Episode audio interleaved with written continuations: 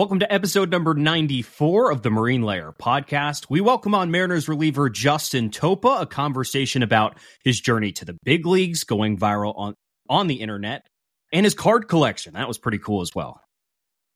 Before we start the show, here's your reminder that if you're listening to the podcast, make sure to download, leave us a five star review, and follow the show wherever you get your audio podcasts. Those reviews and downloads, they help us out a ton. So if you just take a couple extra seconds to do it, you're giving us a you're doing us a big favor. Like, comment, subscribe on YouTube where the full video podcast is, and follow us on social media. We're on Instagram, TikTok, Twitter, and YouTube Shorts at Marine Layer Pod. Let's get it rolling.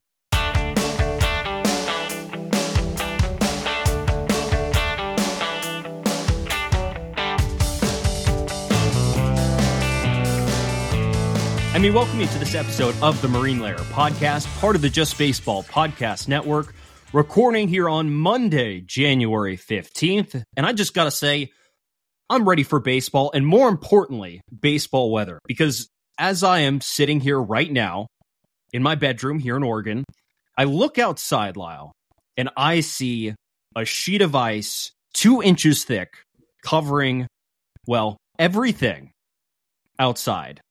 And I'm looking, I'm like, you know, it can't play baseball in this, first of all. Second of all, I can't do anything either. You know, I'm really looking forward to once this episode's done, I actually have to go walk down a hill to to go scout some stuff out.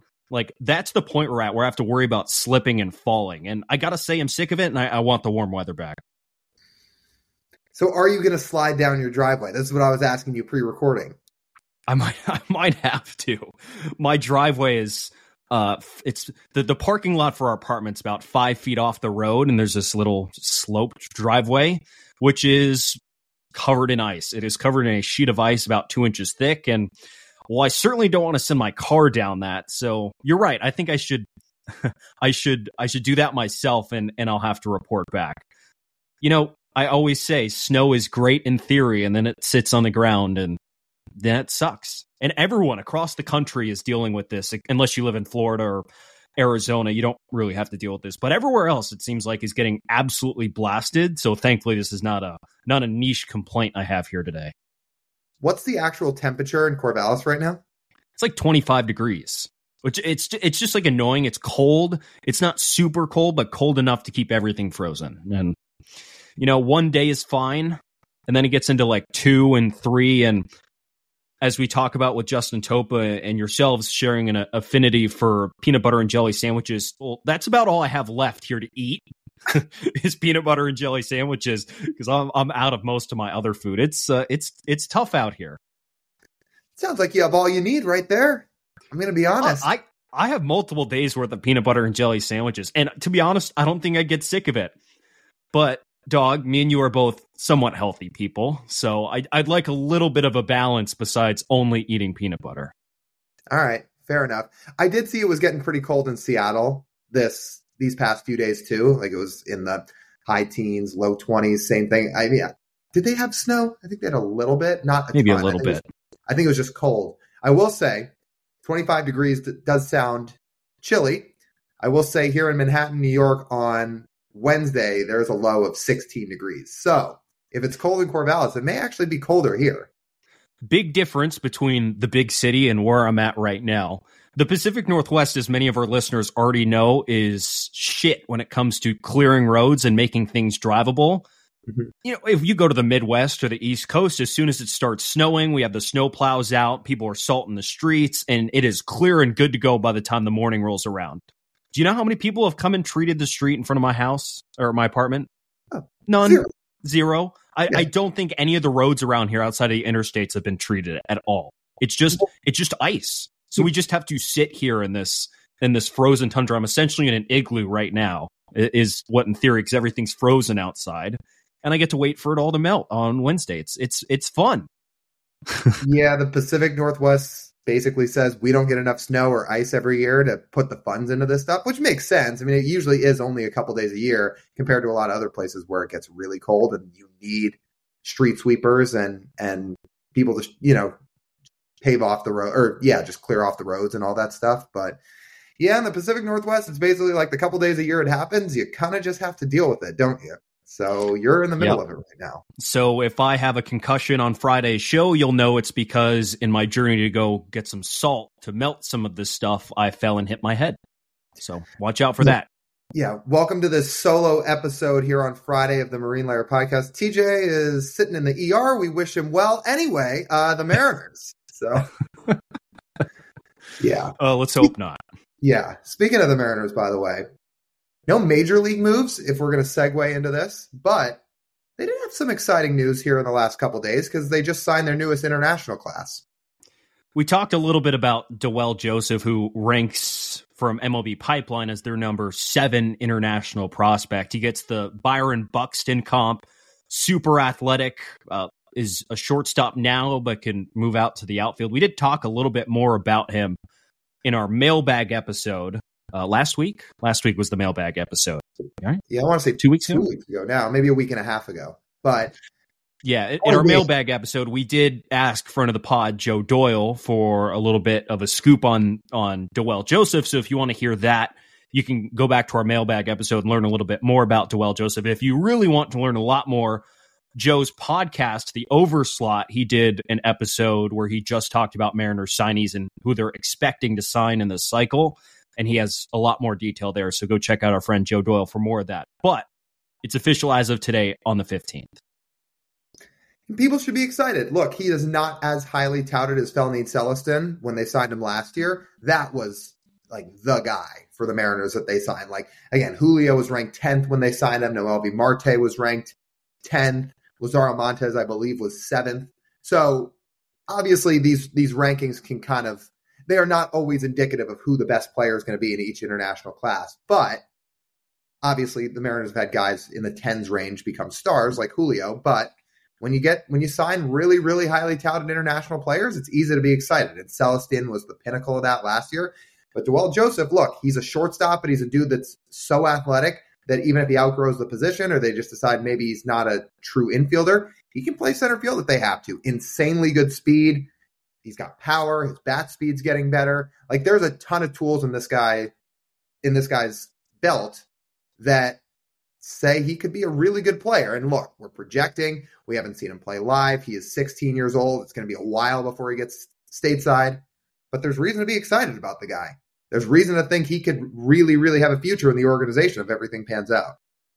The other top 50 guy they signed was Leandro Romero. He's number 48 on Pipeline's top 50. He's also a shortstop, uh, high upside, as the notes say, but uh, he has a lot of errors when he when he's there. Again, not a guy we're all that familiar with, but no, two top fifty guys officially have signed with the Mariners uh, as of today. So the farm system, we talk about the youth of the farm system. I mean, it just continues to get younger, and at the lower levels, especially.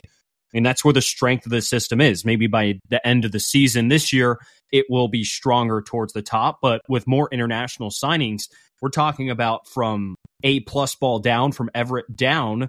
That's where the strength is, and it continues to be fortified at every level. And how about the shortstops? How about the shortstops in this system, especially at the younger levels? Like you can go as far down now as Dawel Joseph in terms of age range, being 16 years old. You take a step up. There's Felnin Celestin. You take another step up. There's the three first rounders: uh, Colt Emerson, Tai Peete, or I should say, Farmelo is an outfielder. So Pete and Emerson, and Cole Young.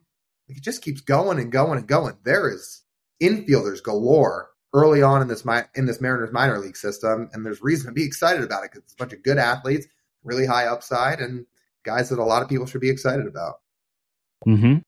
Certainly, very exciting, and um, yeah, I'm I'm hyped for these guys, but I wouldn't expect too much too much notable stuff from Dawel Joseph for two years at yeah. that. I mean, he's got he's got a while to go. He's got some he's got some stuff to work out, but hopefully by the time he's 18, he's stateside and you can go down to Modesto and watch him. Let's hope it's let's hope it's exactly that. I don't know. Would he be in spring training this year? Probably not, right? No, he'd probably be at the Dominican Academy. Yeah.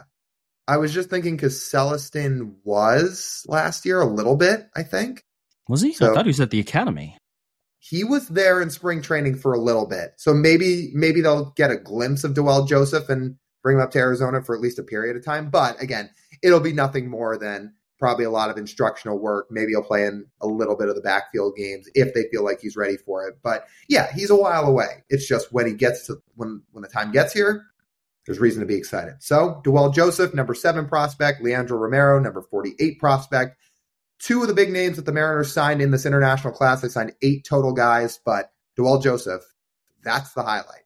So that's the Mariners news here on this Wednesday episode, recording here on Monday. International class is here. Guys to be excited about. Certainly follow them as they go along. We know TJ and I will be. You all should certainly do so as well.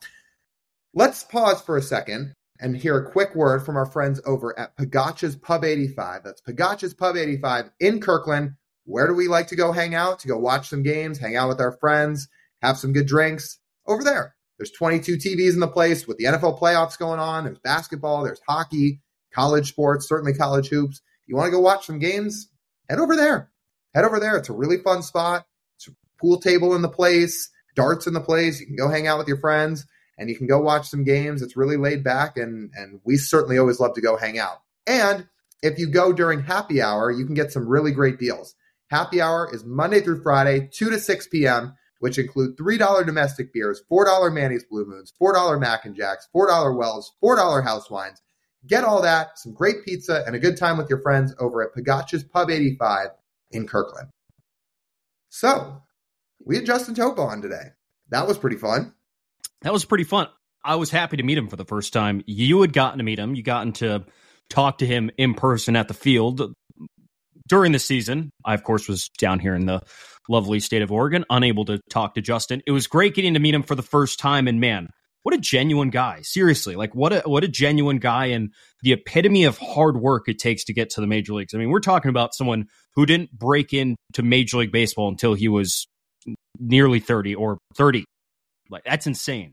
To have to wait that long after getting drafted out of college to get to the big leagues. That's perseverance right there. And for a stop in Indy ball, then through the Rangers, Brewers, and now the Mariners here at the big league level just awesome to see and uh, even better dude. So we're we're happy he took some time for us.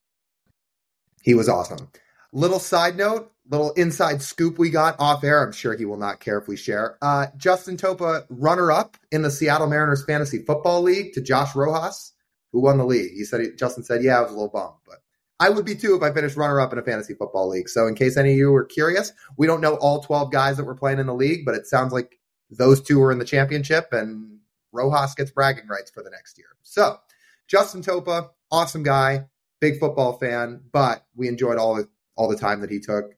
We really enjoy all the time that we got to take to talk with him and hear his story. So, with that, let's not delay any longer. Let's get to to our interview with Justin Topa.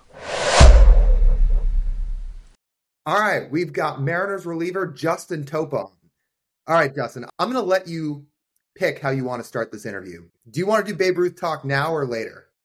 I saw that from Sauce. We can do it now. I, we can go right into it. so, real or not real? Uh, see, it's tough for me because, like, I know that I saw the clips from Sauce. You see the one clip of, of Babe Ruth just all the time. Mm-hmm. I would like to believe that he's real, I think that I'm more on the side that Ted Williams home runs not real, 100% not real, just from being at that red seat there at Fenway. Um, I'm going to go Babe Ruth, yes, real, even though we don't have a ton of documentation.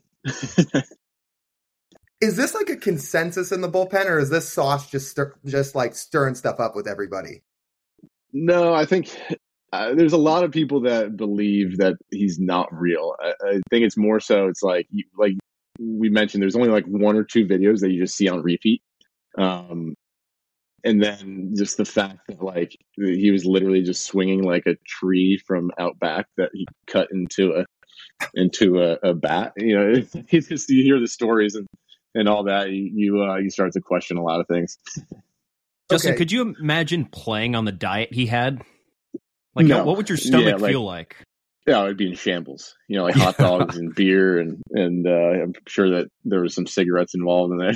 I couldn't even imagine, you know, grabbing a hot dog between uh, between innings or something like that. is there one guy in the bullpen that just tries to say like, "Oh, you guys are morons. This is just this is ridiculous. The stuff you guys are trying to cook up," or is everybody pretty open minded and says, "Oh, I can listen to an argument on this"? no, everybody's open open minded. Uh, we have, you know, I was talking with buddy the other day. It's like we have a lot of time in the bullpen. You know, the first couple innings, we kind of just feel it out, especially with with our starters. It's been kind of it's kind of nice last year. You know, you didn't have to get moving too early, but uh, so yeah, you you look down to the bullpen, you, you kind of see the hijinks going on early in the game. But yeah, no, everybody's uh, open minded and um, you know for the most part are, are ready for for an argument one side or the other. You mentioned the Ted Williams thing. So, what was your reaction then when you guys walked out to that seat? Yeah, uh, it just immediately no chance. And then I, so the funny thing was when we were in Fenway, um, I forget who who walked up there with me. It was I know for sure it was me, uh, Adam Bonero, one of our staff guys, uh, Justin Novak, bullpen catcher, and I'm trying to think if I think Sauce might have been there, and I can't remember if there was a fourth or not or a fifth or not. But um, yeah, we get up there and there happened to be like uh, you know the staff member for Fenway Park doing like a a little like tour talking about like oh this is the Ted Williams seat and the story. I don't know if you guys have heard like the actual story about like how you know they know it was that seat. It was like some guy like fell asleep in between games of a doubleheader and then woke up the second game by getting hit by a home run by Ted Williams, and that supposedly was where the guy was sitting. And yeah, you like look at it from the seat and you're like, there's zero chance anybody's getting a ball out here. Especially, I know that uh, years ago, uh, I think Sauce mentioned it too. Like Big Poppy tried to do it with like a metal bat in batting practice, like the perfect, you know, the perfect scenario to try and do it. All things like lined up, and he still couldn't do it. So it's like, uh, I don't believe that. so he woke up to the ball hitting him, so he didn't actually see the ball connect with the bat, fly through the air, and hit him supposedly that's the the story. Huh. I guess obviously people were sitting around and saw the ball supposedly get there. Hmm. But um, but yeah, that's that was the story that the the person running the tour had uh, had said. So uh, you take it with a grain of salt, I guess. huh.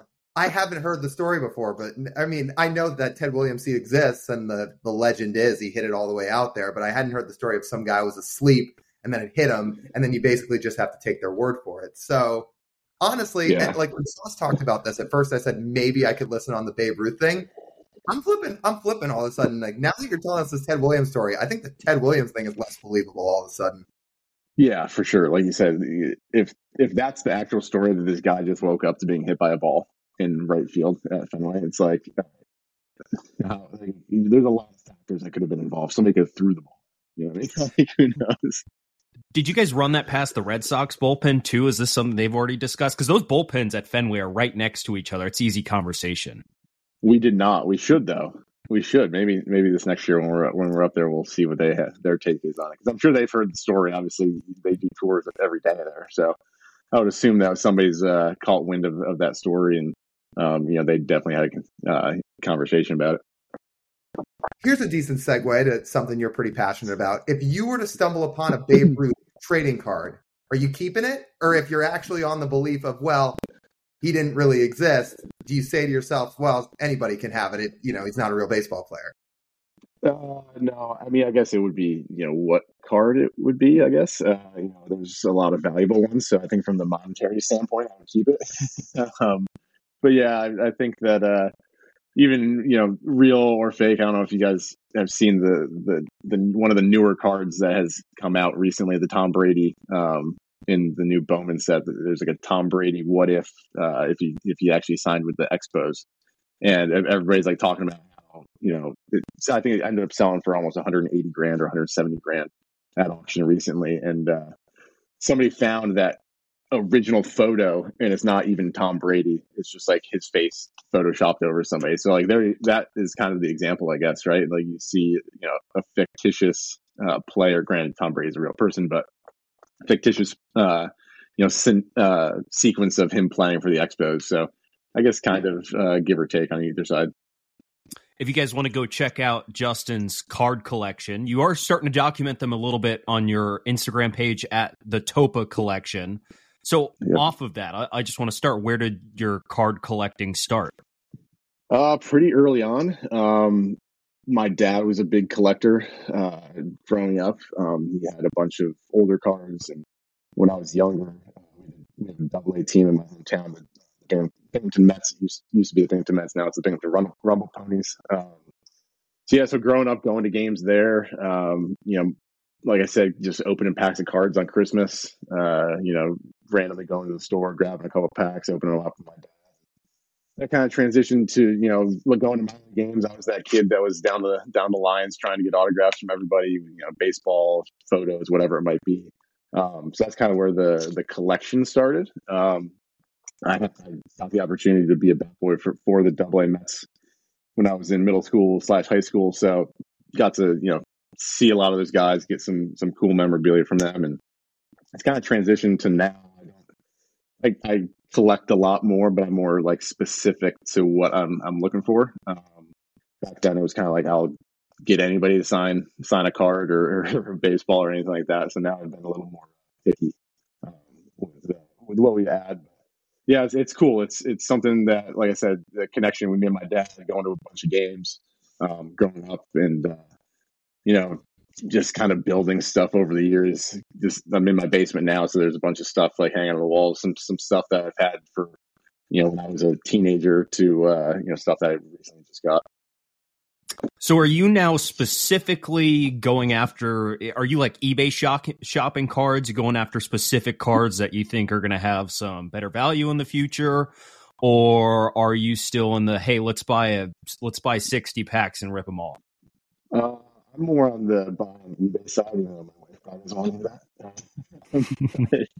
but yeah, I, am scouring um, pretty pretty often uh, just to see what's out there, and I also try like I I've sold a bunch of stuff, so I'm on there, you know, buying and selling pretty much uh, all the time, trying to upgrade certain stuff, different areas. Um, within the last five years or so, I think that uh, I've kind of shifted shifted my uh, my thought to um, to more like vintage stuff and I started collecting signed Hall of Fame rookies uh, from, you know, it initially started out like just, you know, try to get a bunch of baseball guys. Now I've gotten to the point, um, I think that the the ones that I need still are a little too expensive for for uh, my blood right now. But um, but yeah, so it, kind of blended, you know, to baseball uh, signed Hall of Fame rookies, and now it's kind of branched off into, into hockey basketball a little bit. Um, I grew up playing hockey, so that was kind of the next uh, area. I was like, all right, let's shift from baseball into hockey and, and see what we can do there. Okay, when you say there's certain cards you're still shooting for, I'm guessing you mean in terms of price range or how rare they are. Like Honus Wagner cards basically don't exist. There's so few of them out there in the world. I'm guessing you're not talking about that level of cards, but what what kind like what kind of card would you collect that would be at the top of your bucket list that's within reason? Um Oh man, that's kind of tough. I would say probably like probably something like Mickey Mantle, Mickey Mantle rookie card. Like that's I mean even like the the perfect PSA ten, PS even PSA nines go for like a hundred grand plus. So it's like I probably will never buy one of those, but you can get some some pretty uh worse condition, I guess you would say, worse condition um examples for decent prices, but still they're they're relatively expensive. Um I'm trying to think here if there's anything like I've been specifically looking for. More so, it's just like trying to find guys that that are realistically in the price range to to add. Um, I've got over like seventy signed, seventy different signed Hall of Fame rookies um, from baseball players. So my guy growing up was Derek Jeter. Um, so I think that would be my first answer is something Jeter related, but I kind of already checked a lot of those off the list, uh, which is nice. But um, yeah, I think just growing up as a Yankee fan, uh, it was probably anything Yankees. Like, you know, I would never obtain a Babe Ruth rookie or something like that. Like, those are just way too, way too expensive. But, um, so, but yeah, it's been cool for me to like kind of learn through, learn the game through trading cards and sports cards. Um, like I said, growing up around baseball, around sports, learning stuff from my dad. Our fa- one of our favorite movies is Field of Dreams. So there's a the clip in the beginning of the uh, beginning of the movie where they show like the old Cracker Jack uh, cards of um, you know Shoeless Joe Jackson and and different guys throughout that. So like those those would be some cool cards to try and get like those older you know you know pre 1930 uh, you know Cracker Jack or like T206 the Honus Wagner. Um, yeah, like you said, there's only about five in existence for that, so I don't think that'll ever come uh, come into my collection. Would you want to make it a mission of yours to try and collect the cards of all your teammates so you keep track? I actually thought about that recently. Um, it would be pretty extensive because I've kind of bounced around, bounced around a lot. Um, I have like over the years, I've gotten, I try to grab some stuff of, of you know some of my you know best friends on teams, stuff like that. Um, whether it be like you know sign a ball or uh, if I happen to have a card, like do that um, the collection. Um, but yeah, maybe like one of these days. It's it's actually funny. One of the clubhouse guys in um, when I was in Milwaukee, one of the guys in spring training, he he mentioned about uh, Counsell. Uh, Skip was trying to like collect all the guys that he managed, like a card from them, and uh, so it was pretty cool. That, that kind of got my my uh, wheels turning a little bit a couple years ago. Didn't really think about it, and then uh, recently thought, you know, that'd kind of be cool. You know, maybe uh, get a box and, and, and, fill it up with guys that, that I played with. Um, you know, it seems like you play against everybody, and then like you play with half those guys. Just the way that baseball is, you're always uh, intertwined somehow. I assume you at least have a Julio rookie card. I have a couple, yeah. Um, see, that's what's cool. So the the bullpen catcher in in, um, in Milwaukee, Adam, he uh, he was a big collector. So like he we text all the time um, when I was there. You know, talk about different stuff, and he was like, "Dude, this is like the perfect scenario. Like you get to play with somebody, and you can kind of see like what they are. You know, you know what I mean. You can see how hard they work and stuff like that, and like almost use that as like a scouting report for cards and, get depth in it. like I, yeah, I don't get too uh, too involved in that. Um, usually, if I'm like buying and selling stuff, it's stuff that I have uh, multiples of, and I want to you know use that money to to go get something. Uh, like I said, I'm more into like vintage stuff now, like you know 50s, 40s, 50s, 60s. But um, but yeah, I do I do have a couple Julio stuff. Um, stuff I I started a box a couple years ago of uh, just trying to. I'm big into like rookie cards, so like uh, a couple Julio rookie cards and um, other guys throughout the league. You know, Bobby Witt Jr. and, and uh, guys like that. So. Justin, that's almost insider trading. You might have the Fed show up on your door. yeah, I mean, I don't think I've profited off of it, uh, so I don't think I ever will. But, but no, it's it, he, he. When he brought it up, I was like, that's actually it's not a bad idea. You kind of turn into your own little scout. Uh, you got your own little scouting service, just trying to to figure that out. But it's cool. I mean, it's it's something fun that um, you know, growing up, just being around you know sports and then you know trading cards and and kind of seeing now it's it's cool for me. It's like guys that I collected when I was a kid now kind of you know running into them um, in the big leagues and, and be like oh I know that guy or like a coach or something like that like I'm sure I've made a lot of co- coaches feel old when I'm like oh yeah I was your bat boy when you were in double A when you came through Binghamton so it's uh, it's cool it's a cool little connection last sports card question I have for you. And if you want to reveal this on your own Instagram page instead, you can tell us. But what are your top three most valuable pieces of memorabilia or cards that you own? I get that question a lot, and I don't know. I would say, like valuable wise, like monetarily, um, there's a couple. There's other things that like are just like special to me, um, just because of you know collecting with my dad and stuff like that. So recently, I think one of them actually, my dad was down here the other day this weekend, and um, he had a, a 1953 Topps Satchel Paige um, in his collection. He got it when he was a kid. Uh, the story is, uh, I think he, I think he still remembers the story correctly, but he said he traded a couple football cards for it on the bus um, when he was a kid, and it's been in his collection ever since. And I recently just sent it off to get graded, so we got that back. Um, so that like value wise and sentimentally uh, is is pretty cool for the collection. Like I mentioned earlier, um, Jeter was kind of my guy growing you know, growing up in in New York um, in the mid '90s, I thought I was going to be the next Derek Jeter, just like everybody else. But uh, so that was kind of my guy growing up. So a couple of his rookie cards I've picked up over the years, um, a couple signed rookie cards, which is kind of cool. I had the chance to meet him when I was uh, in high school, so that those for sure. Um, I'm trying to think anything like specific, specific. I'm like looking around the basement here to see if I can find.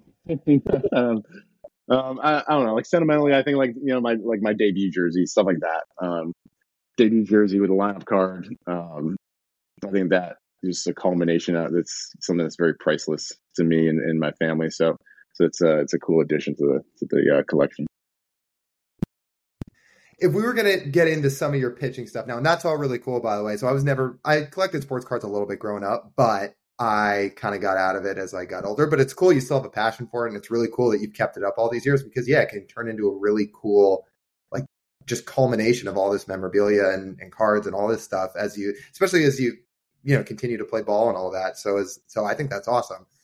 If we yeah. were going to get into some of your pitching stuff here, I wanted to start with basically when you got to the Mariners, like, did you know from afar before you were traded over here what the reputation had been over the last couple years about developing relievers and the success they'd had with relievers? Because you're another one of these guys that's come over and had a bunch of success in Seattle and and turned into you know one of the top arms in the league this year out of the bullpen.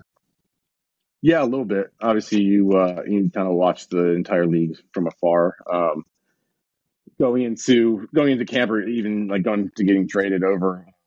Had a handful of guys I had either played with or worked out with um, over the past couple years. So kind of just like checking in with them, and, and you kind of you kind of hear some stuff here and there. But yeah, I mean, you, you look back and it seems like every year there's you know a handful of guys that you see you know kind of bounce around, can't really find their footing, um, you know, in the big leagues, and then they get an opportunity and, and kind of run with it. And um, so yeah, so going into to getting traded, it was it was exciting, right? That's kind of the first thing that um, that pops in your head is like, oh, you've seen all these guys. You know, most recently, obviously, you know, Paul. Um, see guys like that come over, and and you know, within a year or two, it's like completely transcends their career. So uh, it was cool. Um, getting the news I was traded, it was actually it's funny. It was about a year ago. I don't even know. I have to look at the the calendar, but a year ago to the day but uh, it was in the middle of our baby shower, so was, uh, we got a bunch of Brewers onesies that had to be returned. Um, but yeah, getting that phone call, it was it was exciting. Um, you know, any chance you you know, anytime you can get an opportunity to to pitch in the big leagues, you're you're obviously not going to be mad about it. And um, to you know get traded over to Seattle, um, he said with the reputation, I, I knew going into camp that there was a a good chance that you know there was a lot of stuff that we could kind of work on and, and tweak a few things and uh, and hopefully just ride it into a, a, good season, which happened. When you guys sat down for the first time and, and talked pitching and, and talk, talked your bullpens, your mechanics, etc., what stood out to you the most? Uh, I think it was just the knowledge, like how much information um, was available, and you know how simple they projected that information. Um, you know, I can't remember how far the camp. It wasn't much more than a week, uh, you know, the reporting. But we kind of had like a one-on-one meeting um, with the staff and went in there and we were kind of like everything was on the table. It was like, right, what do you think you do well? What do you think you need to work on? And you know, they they came back and said the same stuff, and it was just eye-opening in in the fact that like I had never really gone through that um, previously in my career, even like way back to when I was drafted with the Pirates. Um, it was kind of it was nice to kind of have that affirmation, be like, oh, you know, this you do very well. We need to you know start doing this more, and then you know this stuff. All right, we need to work here. We need to start adding this in. So to, to really break it down and be like, all right, you know, here's our strengths and here's what we think you know can become a major strength um, going into the season, and then just kind of running with it. Um, you know, getting into camp, getting into games, and, and just attacking what we talked about, and um, just trying to project that over a season, which happened. The thing I think we've heard the most is the the message they send you guys specifically as relievers instead of don't do this it's do this. So instead of the negative it's more of hey positive positive positive positive. Was there a pitch for you that you thought specifically took off because they're just like hey we believe in you let it rip? Yeah for sure. It was definitely the change up this year um, against lefties. Uh, in in previous years, I didn't really face a lot of lefties, which I wasn't very good against lefties. it was it was uh, more of my fault, but um, but no, like in previous years, I was mostly just sinker slider. Um, and then going into the off season last year, the goal was to try to learn a cutter um, to kind of get off of that the sinker slider. The sinker and the slider can be pretty big at times. So we were trying to find something you know right in the middle there. Um, I'd always thrown change up, uh, even from back in my college starter days, like I, I threw change up. That was part of the repertoire. But um, you know, coming up even in Pittsburgh and and uh, you know, I was with the Rangers for a year. Didn't really throw a ton of it, and even when I got you know called up to the big leagues with with Milwaukee, didn't I, I, maybe I threw five of them, if that. Like I probably could count on one hand how many times I threw it. so uh, so that was kind of eye opening. You know, in, in, the meeting, you know, Trent Blank was just like, "Why don't you throw your changeup anymore?"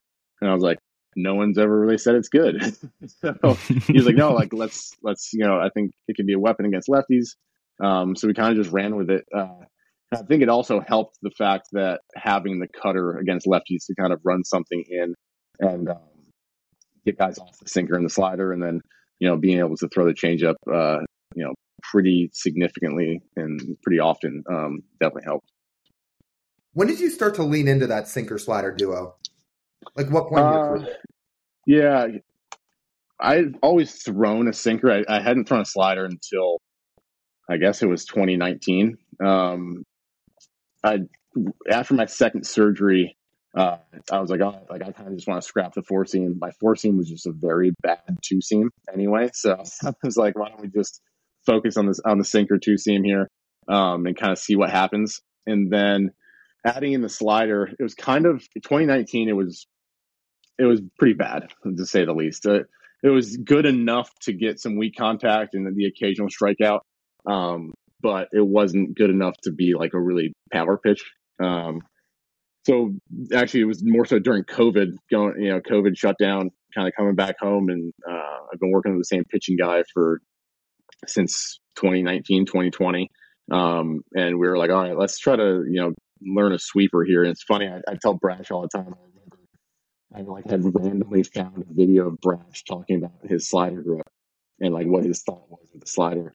This was back, like I said, back in 2020. Um, it was one of his prospect videos. So I credit Brash a little bit to learning the the grip. But uh, but yeah, so it was like, all right, let's kind of dissect this and you know, obviously during COVID, there was not much going on. So uh, I built a mound in the backyard and got a high school catcher that lives in the in the neighborhood, and we were throwing bullpens uh, to him, me and a couple buddies, and yeah, we kind of just broke it down. It's like, all right, let's you know try to make this as big as possible and kind of just see what happens. And uh, something all of a sudden just clicked, um, and I was able to to really make that a weapon. It, it went from being something that was very average, more of like a bullet slider, to something that you know, was like a sweeper and I could get a lot of weak contact and, and swing and miss with it. When you first came to Seattle, people loved throwing the Paul Sewald comp out there. When you got there, were you and Paul like putting your heads together and you trying to learn from him from the success he had had in this bullpen, not only for the similar story of Mariner see something in you, let's stick you in the bullpen, make your stuff play up, and get the best version of you possible. But you two both have a very unique arm slot when it comes to to throwing a baseball. So how much did you learn from from Paul in the four months you guys shared a bullpen together? Yeah, no, I, like Paul was the best, right? Like I miss Paul. I think we all miss Paul. Um, he was able to to kind of you know bring us under his wing a little bit and um, and kind of show us the ropes and and like you said, he he transcended his career to uh, to what it is now and obviously different a little bit different repertoire. Little, he's more you know four seam slider. Um, you know, I got the sinker, but like you said, kind of lower slots. He kind of has that that upshoot ability. Um, but no, I think more so for me was just kind of picking his brain. I was kind of thrown into the fire when I called up last year. Um, so kind of just you know looking at him from afar and watching how he went about his day. You know, he gets the field, he'd go do treatment if he needed it. He'd get in the weight room, do all of his mobility stuff, and um, so I, you know, tried to kind of just follow that lead. I think I don't think he uh, he knew, but I was kind of just like following him around a little bit to, to see what uh, see what he did to to be successful. So I think more so, obviously there was a lot of great conversations, but just kind of seeing him day in day out, you know, going to work and and uh, and what he did to be prepared to to pitch at the back end of the end of the game um, was instrumental for all of us. Um, you know, you see how dominant he's been over the past couple of years, and uh, you try to to see that and and uh, try to add that to your routine as much as possible. Okay, you mentioned Brash a minute ago, and I want to circle back to something. Even as a big league reliever, like when you got to the Mariners, the first time you ever saw him throw that slider up close, is it mesmerizing even as like in person as it is on TV? Oh yeah, hundred um, percent.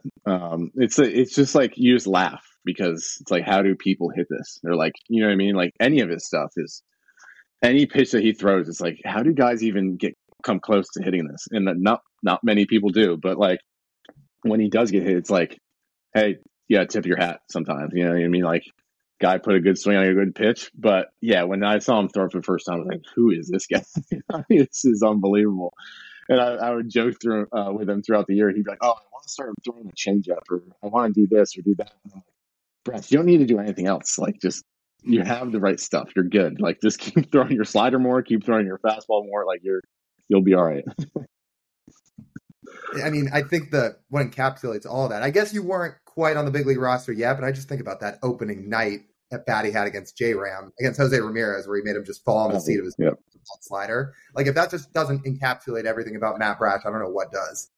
Yeah, exactly. You know, I think I've seen that video like a hundred times even this offseason. Like it's always just being retweeted or on on uh, Pitching Ninja or something. I just watch it and just laugh. It's like this is this is absurd. Do you have a givable strikeout that you remember in your career? Did you ever nutmeg anybody? Uh, first strikeout in the big leagues. Um, yeah, I, know, of course, now I'm, now I'm going to fumble who it was. Uh, I believe it was Willi Castro with the Tigers. Back foot slider, literally off of his like swinging off his foot and bounced into the the batter's box or the other batter's box. So yeah, so first one, uh, uh it was pretty easy.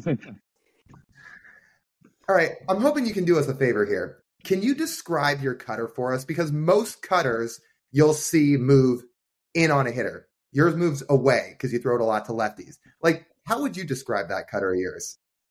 Uh, yeah, it's like it's weird, right? Um, especially, my goal is to always have it kind of like slightly run in on on hitters on lefties, um, it's more so just like a four seam. It has the it has the spin of a cutter, but at times it just kind of stays plain and just like is I would I, want, I hate to say straight, but like it does have that like just effect that it's either running a little bit of away or a little bit cut. Um, there was times last year where I think I would try to manipulate it a little too much and it would just back up. Um, even throwing it this off season, just trying to get back to that like let's have it move one to three inches into a lefty. Um, but I think last year for me it was more so just trying to uh, to just have something up in the zone um, and being able to to do that and have it, you know, kind of up, up and away to righties, up and into lefties, and if I'm going to miss, it's going to be up, um, you know, instead of trying to to throw it, you know, anywhere else, and then being able to to throw the sinker off of that, and then obviously throwing the change up against lefties too. Um, this kind of gives everybody a different look. Um, you know, I can be very like down in the zone with you know the sinker slider, even the change ups that way. So being able to kind of like just run one up there for me, it was more so when I learned it, it was more so just let's just have something that can show effect up in the zone, saying, "Oh, I can, I can get it up there," um, and kind of get guys off of the stuff at the bottom of the zone. And it's kind of transitioned to now, like, you know, I can throw it up there and get some swings and misses, get some weak contact, um, and kind of use that to my advantage. It's kind of funny in spring training last year. After one of my games, uh, Skip came up in the dugout. He was like, "Hey, like, you know, the cutter looks great. I don't see you throwing a ton of cutters this year. I think you're going to get a lot of strikeouts on like front hip, uh, front hip sinkers. And I was like, yeah, I totally agree. And then it kind of just got a mind of its own and, and, uh, and was able to throw it, you know, pretty high percentage for, for a cutter. Um, like I said, I hadn't thrown a ton, a, a lot to lefties and have a big sample size against lefties. So, um, just being able to do that and and get him off the sinker was kind of the main goal, and it's kind of transitioned to to a little more. Justin, I want to compare and contrast a couple of seasons you've had in your career. There's some quotes out there of your Indie Ball 2017 season, and the quote that stuck out to me is after your time in the Pirates organization in 2017, you went to go pitch in Indie Ball that season, and you said that's the most fun that to that point, the most fun you'd ever had playing baseball. Does this past season top that eventually, uh, finally, in your sense? Yeah, no, yeah, hundred percent. I think that um, I think every season after that season has has kind of topped it uh, in some some different way. Um, yeah, it was just like a weird point in my career. Getting drafted, obviously, that was a goal. You know, get drafted, get play pro ball. Didn't really know. You know, growing up, I, I didn't think I would ever get to play, let alone in college or in college, let alone in professional baseball.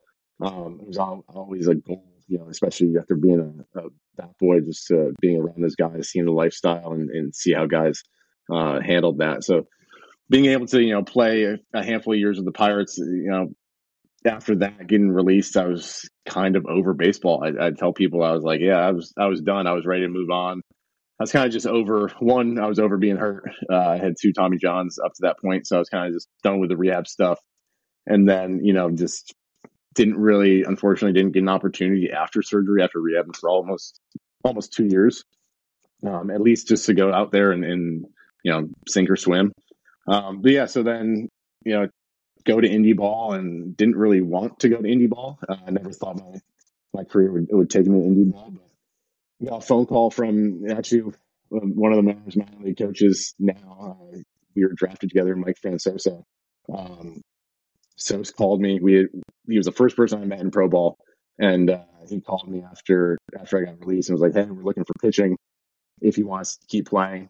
Um, and he gave my number to the manager, and I got his number, and I was like, I hope he doesn't call because uh, I was just kind of over at that point. And uh, he ended up calling. We had a great conversation, and, and kind of uh, you know led me into indie ball. Um, yeah, just from like day one, it was like the only goal in indie ball is to win. Um, so going into that, and it was like uh, obviously there's some development. There's a big range of guys in indie ball. There's a lot of guys that came just out of college that haven't played any professional baseball, and then on the flip side, we had a couple guys that played in the big league. So it was like anywhere in between. Um, and it was kind of like if you want to try and get better and get out of indie ball, you could do that. If you didn't, you just wanted to hang out and, and play, like that was okay too. But the goal was just to go out and win every night. And uh, and so that mindset was very relaxing and, and and very fun, especially once we got rolling. Our team, we we joked that like we were just a bunch of misfits, and uh, we just had fun playing baseball and we we'd go out and, and have a good game, you know, hang out after the game and, and wake up and do it again. So yeah, so it kind of just opened my eyes to, you know, going back to playing the game for fun. And that's why, you know, you start playing the game is just to have fun with your buddies. So yeah, after that season had a good year and I tell everybody that I was like I was I was expecting to play one year of indie ball and kind of just you know ride off into the sunset. I guess go get a real job. And, and uh, after rehabbing, you know, all that time, I was like, oh, I just had a great year. Why not try to throw for teams, see what happens? Threw for a few teams that off season. Nothing really materialized. Went back to start the year in indie ball, and then got picked up by the Rangers halfway through. Um, yeah, I've kind of has had that mindset every year now. It's like, well, this is the last year playing. Like, let's go have some fun, and uh, and it's kind of uh, worked out up to this point. So you did mention that you really enjoyed playing in indie ball. I read that that you really enjoyed your time there once you got into it. Was it the group of guys you were playing with, or was there was there more to it? No, definitely was a group of guys. Um, it was cool, and it was also very close to where I grew up in, in Binghamton. So we were only maybe two hours, hour and a half, two hours. So my thought process going to play was uh, play one season kind of close to home, have some family come down, and then kind of just that's it for me type thing. And uh, but yeah, once I kind of you know dove into it and, and was there with with a group of guys, like I said, you have a, such a wide range of guys, college guys, guys that play in the big leagues. Um, a former teammate of mine, you know, Mike so- Mike Fransoso, uh, with the Pirates. So it was like that familiarity with with a couple of guys, and then also being tied in, being healthy for for the full year was uh, was big.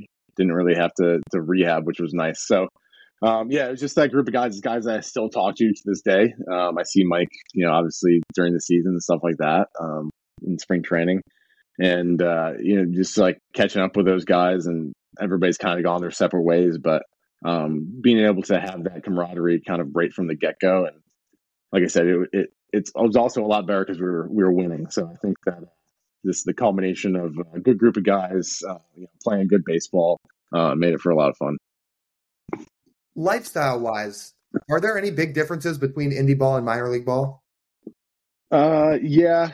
I mean, we we definitely like from like a housing standpoint. Like we had uh, host families. My first year, we we didn't. I didn't have a host family. We lived on like a college campus in the dorms. Um, so it was a couple guys, like three guys to a dorm setup, kind of like a suite setup, and then um, my second year when I went back, I had a host family for the first half, and so yeah, it's like you know you don't get paid a ton of money. You, you're kind of just playing the game for for the love of the game more than anything. um, you know, trying to play, you know, for the exposure. Uh, it was a cool league for me too, because like I said, it was close to home uh, in New York. There was three teams in New York, New Jersey, and then three teams up in Canada. So your road trips, you kind of knew where you were going in Canada. Uh, you kind of got to explore different places, but I think overall it's, it's very similar um, in different aspects. Uh, you know, obviously we still had a, a, bus going to Canada, but the you know the New York, New Jersey games were all meeting trips. So you know, we'd throw a couple guys in the car and, and you'd talk of the game, and then you'd talk back after. So that was a little bit different. Justin, could you relive the breakthrough moment you had in 2019? You've talked about it on a couple podcasts before, but in case some of our listeners haven't heard how you kind of got back in front of the eyes of the Rangers and then eventually the Brewers and eventually the Mariners as well with uh, a bullpen against a bunch of Ivy Leaguers who just so happened to to crash your workout on a given Friday in 2019. Could you uh, go back through that for us? Yeah, no, for sure. Um, yeah, so it was you know the off season between 18 and 19. Uh, I was a minor league free agent again, so I kind of didn't have a great year in 2018. So I knew I wasn't really going to re-sign with the Rangers. Um, I was just hoping I could get a couple workouts and kind of see what happens. Maybe sign on the team. If not, I think I probably would have retired. Um, but at the time, it was me and one other guy, uh, Tim Ponto. We were working out at the gym, and um, like I mentioned earlier, I worked with the same pitching guy for for years, George Zirkle. So it was the three of us. We would show up to the gym.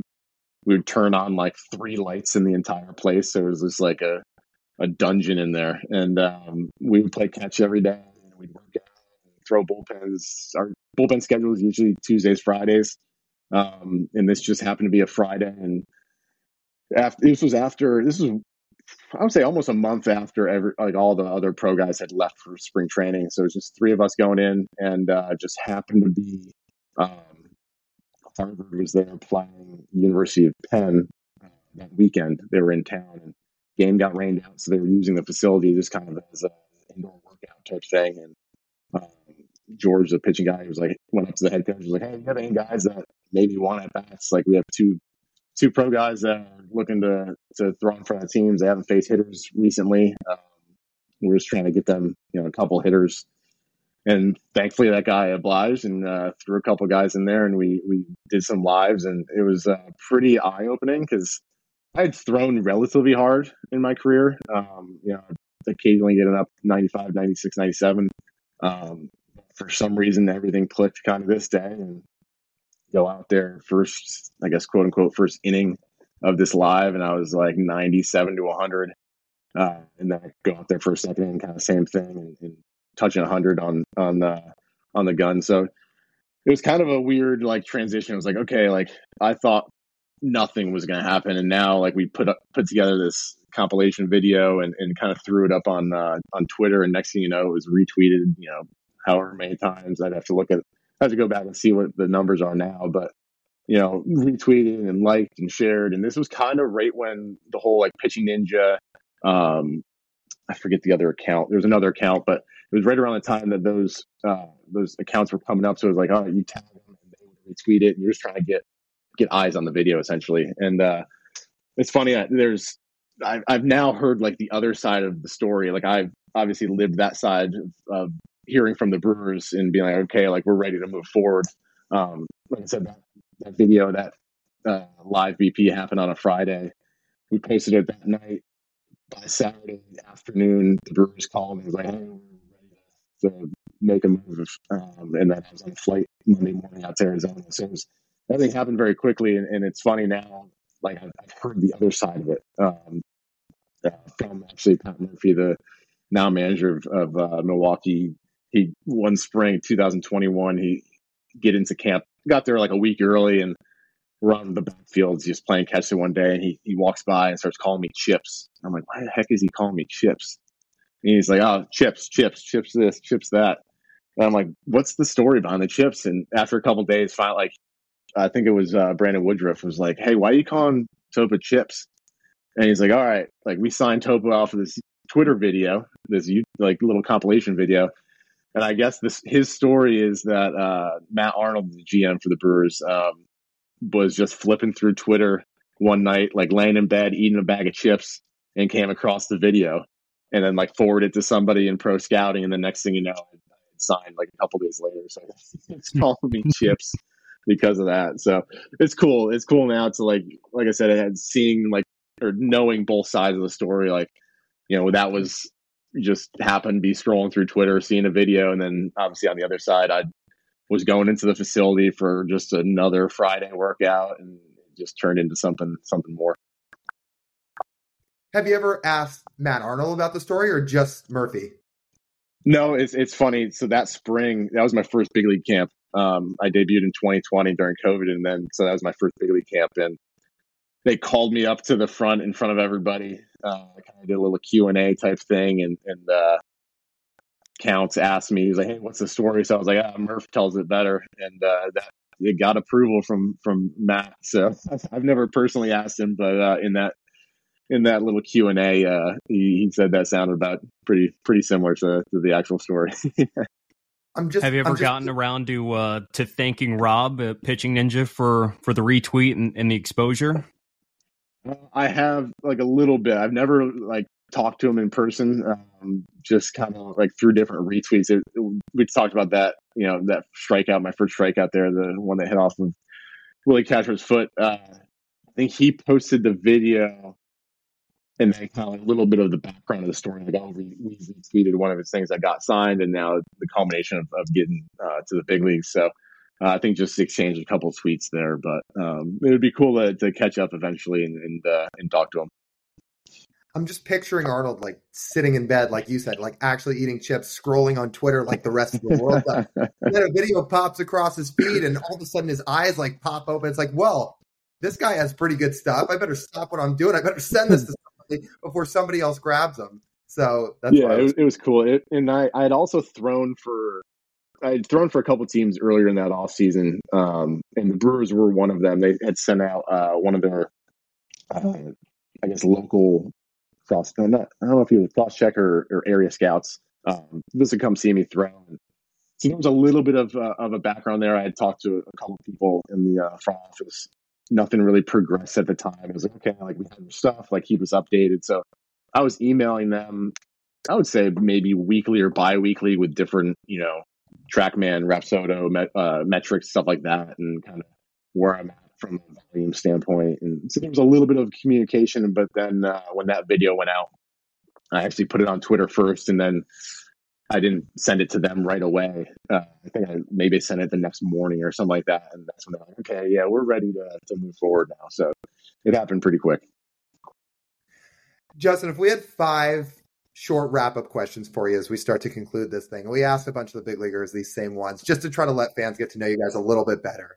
First one I've got for you is your go to pregame and postgame meal is what? Ooh, I don't really have. If you asked me this during indie ball, it was uh, before every start. I would have a like a, a turkey sub. It was like turkey, lettuce, tomato, man, uh, cheese. Was like the same thing. I don't know. I I guess I had a good year, so I was like, I had to keep it rolling. Now it's kind of just whatever we got in the clubhouse. Um, I would say there's a couple staples. Uh,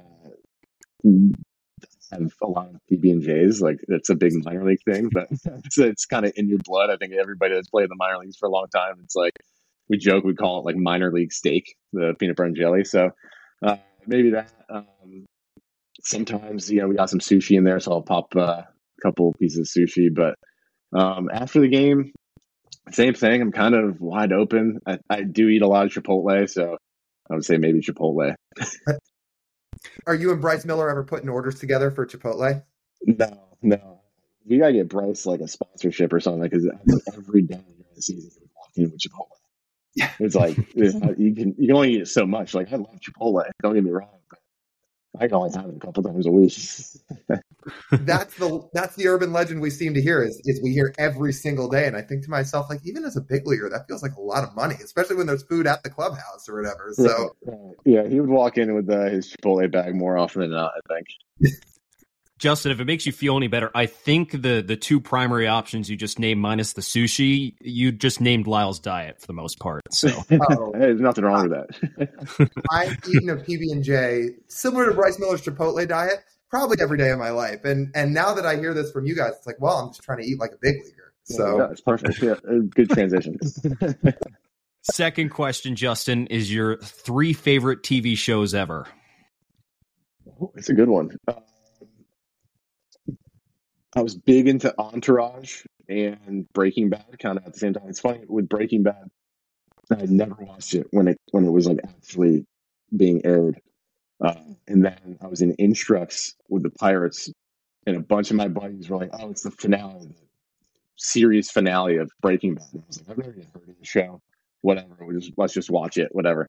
So I actually watched the season finale episode before I watched any other episode. So like I watched that and I knew how it ended, and I was like, "Oh, I should go back and watch the whole thing." So then I like started the next year watching all the episodes. Um, so yeah, definitely those two. Um, me and my wife are big like Chicago PD, Chicago Fire, Chicago Med people. So we're always uh, you know catch up on that. I think we've caught up for the most part. There's a new season coming up soon. A little plug to Chicago series, but yes, I'd say those those three. Chicago PD more than the other two. Um, our dog is actually named Hank after the main character in, in Chicago PD. So, so yeah, definitely uh definitely a little connection there. But yeah, those those three are the big ones. I did something pretty similar to what you did with Breaking Bad with Game of Thrones. I didn't watch the finale first, but I knew the I think it was the final episodes of season seven were coming up. I'm like, oh shit, I got I got to catch up. Yeah, and I, I think I yeah. managed to, to binge through all of it and catch up by the twi- by the time the finale aired. So that was uh, just, it's a good way to go. Go by pretty quick. Yeah, yeah, gives you some motivation to keep going. Exactly, exactly.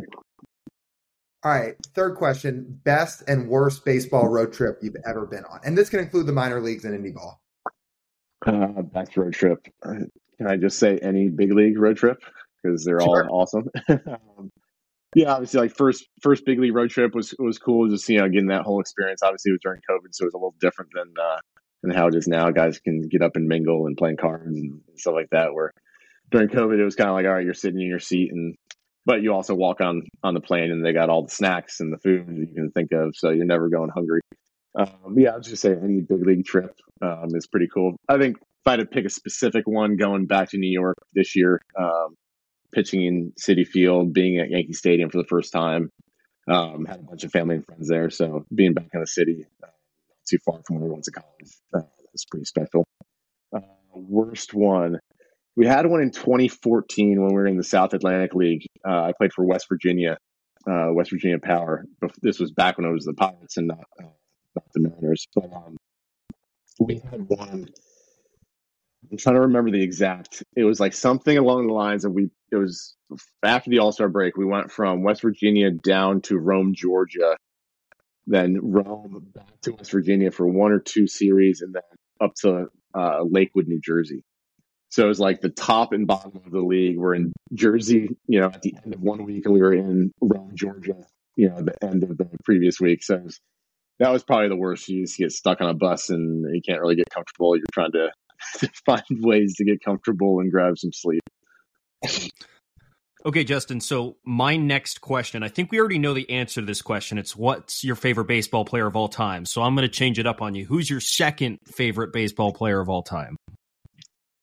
Yeah, obviously, first one definitely Derek Jeter. Um, second, oh man, I'm gonna if I I'll, I'll pick a pitcher, I guess. Um, I'll go with. Really have to like go through the Rolodex here. I don't have like an easy one right off the bat. I really like watching Roger Clemens when you know it's kind of his heyday. Uh, just power pitcher.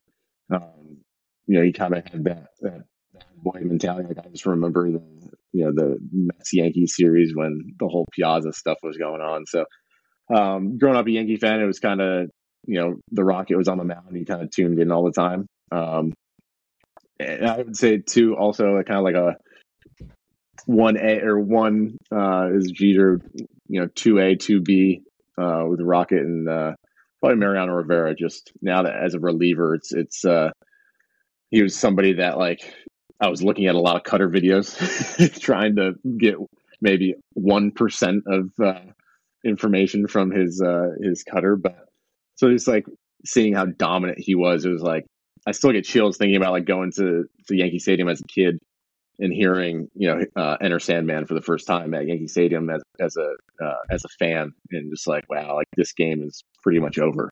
Um, very similar, obviously, with, with Trevor Hoffman, um, you know, the Hells Bells. But yeah, so I'd say, uh, I'd say Roger Clemens and uh, Mariano Rivera. Those are two good ones. One yeah, Hall of Famer definitely. and one, for my money, should be Hall of Famer. So right, no, for sure. Last one for you. You said that you almost got to a point where you ended you ended up quitting baseball. So if you weren't playing baseball, what do you think you'd be doing? Uh, probably something. I think my my answer a couple years ago would have been a little different. Uh, I went to school for accounting and finance. There's probably something in that field in in uh, economics um, or finance. Um, I think now I would say something in real estate. Uh, we had bought our house in the off season of 2018 and did like me and my father-in-law and my dad like we all kind of did a lot of work to uh, to you know kind of update things. So I, I kind of fell in love with that kind of things. Uh, you know, it's probably so probably something like flipping houses or renovating houses and and uh, doing something in real estate. That's a good one. Well, Justin, this has been awesome. We appreciate big time you taking all the time to sit down and talk with us. This has been a blast, and we certainly hope to do it again soon. No, definitely. I appreciate it. Thanks for having me on. Before we wrap up the show, a word from BetterHelp. Is something interfering with your happiness or preventing you from achieving your goals? Regardless if you have a clinical mental health issue like depression or anxiety, or you're just a human who lives in this world who's going through a hard time, therapy can give you the tools to approach your life in a very different way. And that's why I'm excited to tell you about today's sponsor, BetterHelp. BetterHelp's mission is to make therapy more affordable and more accessible. And this is an important mission because finding a therapist can be really hard, especially when you're limited to options in your area. BetterHelp is a platform that makes finding a therapist easier because it's online, it's remote, and by filling out a few questions, BetterHelp can match you with a professional therapist in as little as a few days. It's easy to sign up and get matched with a therapist. There's a link in our description. It's betterhelp.com slash marinelayerpod. That's betterhelp.com slash marinelayerpod. Clicking that link helps support this podcast, but also gets you 10% off your first month of BetterHelp so you can connect with a therapist and see if it helps you. So if you're struggling, consider online therapy with BetterHelp. Click the link in the description or visit betterhelp.com slash marinelayerpod. I really enjoyed that conversation with Justin Topa. And I'll tell you why. I never got to meet Justin when I was at the field. I got one weekend at the field this past year in 2023. Didn't get to talk to Justin Topa. You'd gotten to talk to Justin a couple of times, gotten the connection. I know he'd seen our, some of our stuff online, but I hadn't really gotten to talk or meet with him. And and the thing you emphasized to me the most, it's and we mean this in the best way possible, talking about Justin Topa is he's just a normal dude. Just having a normal conversation with someone who also happens to throw 99 miles an hour. Now, Lyle and myself and Justin, two different branches of DNA of here human because he can throw hard and we can't. But everything else, I mean, it sounded completely normal and I really enjoyed that conversation. And the fact that he is allowed to be very nerdy about his card collection even at 32. I think that's awesome and that's what we kind of discovered with this talk with him is look all the guys we've talked to on the field on the podcast they've all been great and we talk about that all the time and all of them have very interesting stories but when we say yeah he's a very normal dude like he's a big football fan he has a sports card collection he like like all this stuff he was he's a big eagles fan so he was talking about getting ready for the playoff game and all that stuff yeah so he was he was awesome and he just happened to also be really smart worked his tail off to get to the big leagues throws a lot of really good pitches. But yeah, oh, and I should I should add, he eats a lot of PB and J's. Normal dude. Yeah, I could see you going like. oh, I was I was I couldn't quite fist pump on screen, but I was fist pumping in my own head because as somebody who has that as like the base of their diet, uh, music to my ears. The big leaguers are sitting in that clubhouse eating peanut butter and jelly. We love to see it. Yeah, it's and you said too, it's like he kind of epitomizes don't give up on your dreams, right? You're talking about a guy that had two Tommy Johns. He was in indie ball. He was working his way through the minors. He gets into his 30s. And now, here in his early 30s, he's thriving in the big leagues. One of the best arms in the league this year out of the bullpen. It could have been very e- easy to give up. And, and I think that's a message to, to most people that all the successful things in your life don't always happen in your 20s. For a lot of athletes, especially Major League Baseball and especially the social media world, we can compare and contrast everything everyone else does to ourselves. You can go see that there are 21 year olds who blow the socks off of everyone in Major League Baseball, like Julio Rodriguez. But the fact is that that's the exception and not really the norm. And that everyone, if they're talented enough and hardworking enough, can get to where they want to. It just might not always happen at the same time as everyone else does. For Justin Topa, he might have to reach age 30 to live out his dream of playing professional baseball at the highest level in MLB. For someone like Julio Rodriguez, things come pretty easy to Julio, so he can make it at age 20. Everyone's different and that's okay. And now Justin Topa is thriving in the big leagues at 32, and we're so happy for him. And you know they're going to rely on him again here in 2024 and pretty heavily too. It's that basically same bullpen group that's running it back as they should. It was one of the best bullpens in the league. And those back end three, Topa, Brash, Munoz, they're going to rely on those guys a lot in 24. So we're really happy Justin came on the pod. He was awesome to talk to. And we are wishing him nothing but success here in 2024 and moving forward too. So, with that, that'll just about wrap up this edition of the Marine Layer podcast. You guys know the drill. You want to listen to the full form pod, you can have you can do so wherever you get your audio podcast. Make sure to download, subscribe, or follow the show, I should say, and leave us a five-star review. Those downloads and reviews help out a ton. Like, comment, subscribe on YouTube, where our full video podcast is, and check us out on social media on Instagram, TikTok, Twitter, and YouTube Shorts at Marine Layer Pod. That's TJ. I'm Lyle. As always, we thank you guys for tuning in. We'll talk to you soon.